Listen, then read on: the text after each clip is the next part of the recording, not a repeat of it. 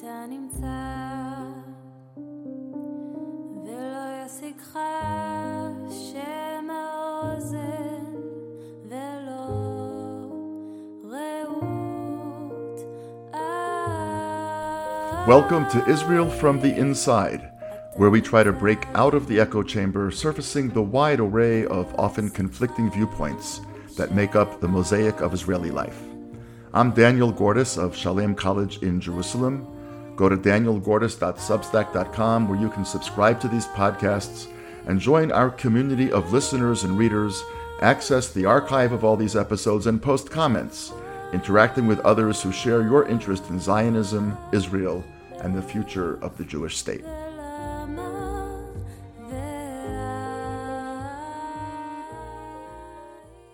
The first two policy steps that we began promoting about two years ago, uh, and that our our contributors, our followers, uh, uh, voted on them actually. On one was the uh, the issue of uh, Palestinian employment, and the other was uh, improvements at the Allenby Bridge. So first, we'll talk about the Palestinian employment, uh, which was basically two things: trying to increase the work, uh, the quotas for work permits for Palestinians working inside Israel in a number of different sectors: construction, restaurants, uh, agriculture, and the most uh, important, in my opinion, and significant uh, improvement was in high tech. Actually, about seven or eight months ago. And How many? Well, I mean, are there a lot of Palestinians on the other side of the Green Line who have the capacity to work in high tech? So, th- so there are a number, and I'll t- and I'll just I'll focus on this as a ca- as, as sort of a case study. And so what we did was we found that there were uh, because you know we, we're, we're not always inventing the wheel on a lot of these topics. What we're doing is taking things that maybe were prom- were promoted inside a sort of a larger sort of peace plan or a larger uh, operation, and because the operation or the peace plan was not feasible, then all of the nice steps that are inside of them uh, were thrown away. And so high tech was one of them. There was always talk about uh, you know Palestinians working in, in, in, in Israeli high tech or working for multinational corporations inside Israel like Google, Facebook, Intel, and others. And um, and and even until today, for years, there's actually been outsourcing to Palestinians in the West Bank or in Judea and Samaria. Outsourcing by those companies, outsourcing by their Israeli subsidiaries. Exactly. Those companies, the uh, their operations inside Israel, which are mostly run by Israelis. And they outsource the Palestinians. They outsource some of the work, uh, some of the projects to the Palestinians. to Palestinians. Because the labor is cheaper, because there's not enough people in Israel to do it. Why do they do the, that? the labor is a, is uh, is also cheaper for for outsourcing. There's also a lot of outsourcing to the Ukraine as well until now. And I would imagine India, some. India also as, as, well. So it's one is uh, the cost of labor, and the other is uh, definitely because there is a shortage of uh, workers inside Israel. Shortage of which is surprising, but there's a sh- uh, a claimed shortage of about 50, between fifteen to seventeen thousand engineers. engineers, or they call them the. I think the more specific. Uh, uh, uh, word for it is uh, vacant positions or something like that. And where are the Palestinians trained? And so they they have uh, universities in the Palestinian territories, in the Judea and Samaria, uh, a number of universities that they study uh, engineering, uh, computer science, and things like that. Some, uh, I think, some also go abroad, but most of them actually study in uh, in Judea and Samaria, in the West Bank. And what you have is, on the one hand, the shortage of the of the workers inside Israel. On the other hand, you have, according to the World Bank, 3,000, uh, around 3,000 students, Palestinian students a year that finish degrees, uh, BAs, in um, different uh, subjects that are relevant for high tech.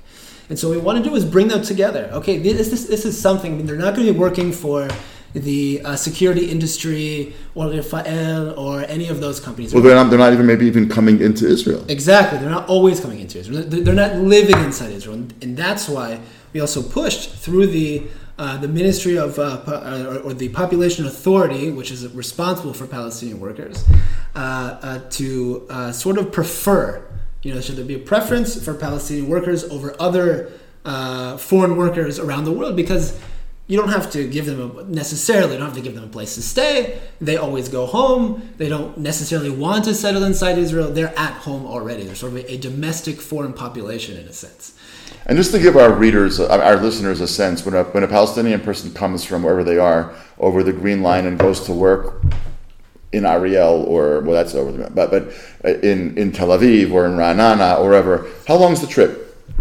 Well, it could uh, it could take several hours. I mean, it could take uh, it could be. It depends where they're coming from. Could, if, if they're coming from Ramallah or maybe uh, Bethlehem, which is you know close to Jerusalem, could take maybe two or three hours to get to Tel Aviv. It could take longer because you know they go through checkpoints, and, Right. and sometimes at the checkpoints there are security measures that that need to be taken, uh, and could uh, really uh, make it uh, take a long time. So it's a trek to get to these places. So It presumably is. they would want to work if they could from Exactly. home or wor- Exactly, from home, and that could be also just coming in a few days a week for meetings or something like that.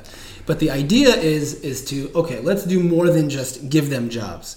Let's also give them jobs, but it's sort of a um, a uh, an investment in for the future, for a future sort of independent Palestinian uh, high tech industry. Because if you allow, you know, what's different about outsourcing is that if you're directed, if, if you're employed directly, you can actually uh, be promoted inside the company. You can uh, develop managerial skills which are relevant for starting their own companies later on. And so that was one of the ideas. The second idea is that okay, we can here, here's a chance to increase positive contact between two very uh, uh, conflicted uh, populations, Israelis and Palestinians. And beforehand, and I think this is you know, the most powerful thing psychologically, and that is is is starting to happen is that if beforehand, when you thought of a Palestinian worker, they were uh, building houses, construction, they're farming, and things like that. Now they are in Israel's most cherished industry, the high tech industry. They can be equal partners and they can be uh, part of Israel's intelligentsia. You know what I mean? They're sort of, uh, and that is a mind change uh, uh, that did not happen beforehand. And what we did is that we brought this. Uh, there were numerous attempts to do so beforehand, but we brought this proposal to the Minister of Regional Cooperation, Isawi Frej.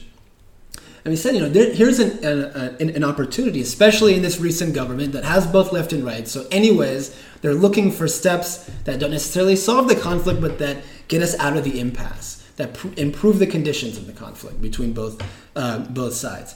And he loved the idea and, and brought it before the Ministry of the Economy. And we did other lobbying uh, within those ministries. And at the end, there was a government proposal allowing for the uh, permanent uh, permanent employment or the direct employment of Palestinians in high tech companies. And now there is a quota of 500 permits, just like that. And so that was one of our uh, most direct and major uh, accomplishments. And we see this as a classic case of shrinking the conflict, shrinking uh, the scope of the conflict, the tensions, and increasing positive contact between um, uh, both sides. You've been listening to Israel from the Inside. Go to danielgordis.substack.com where you can hear more of these episodes. If you have ideas for topics you'd like us to explore, we'd love to hear from you. Until next time, I'm Daniel Gordis.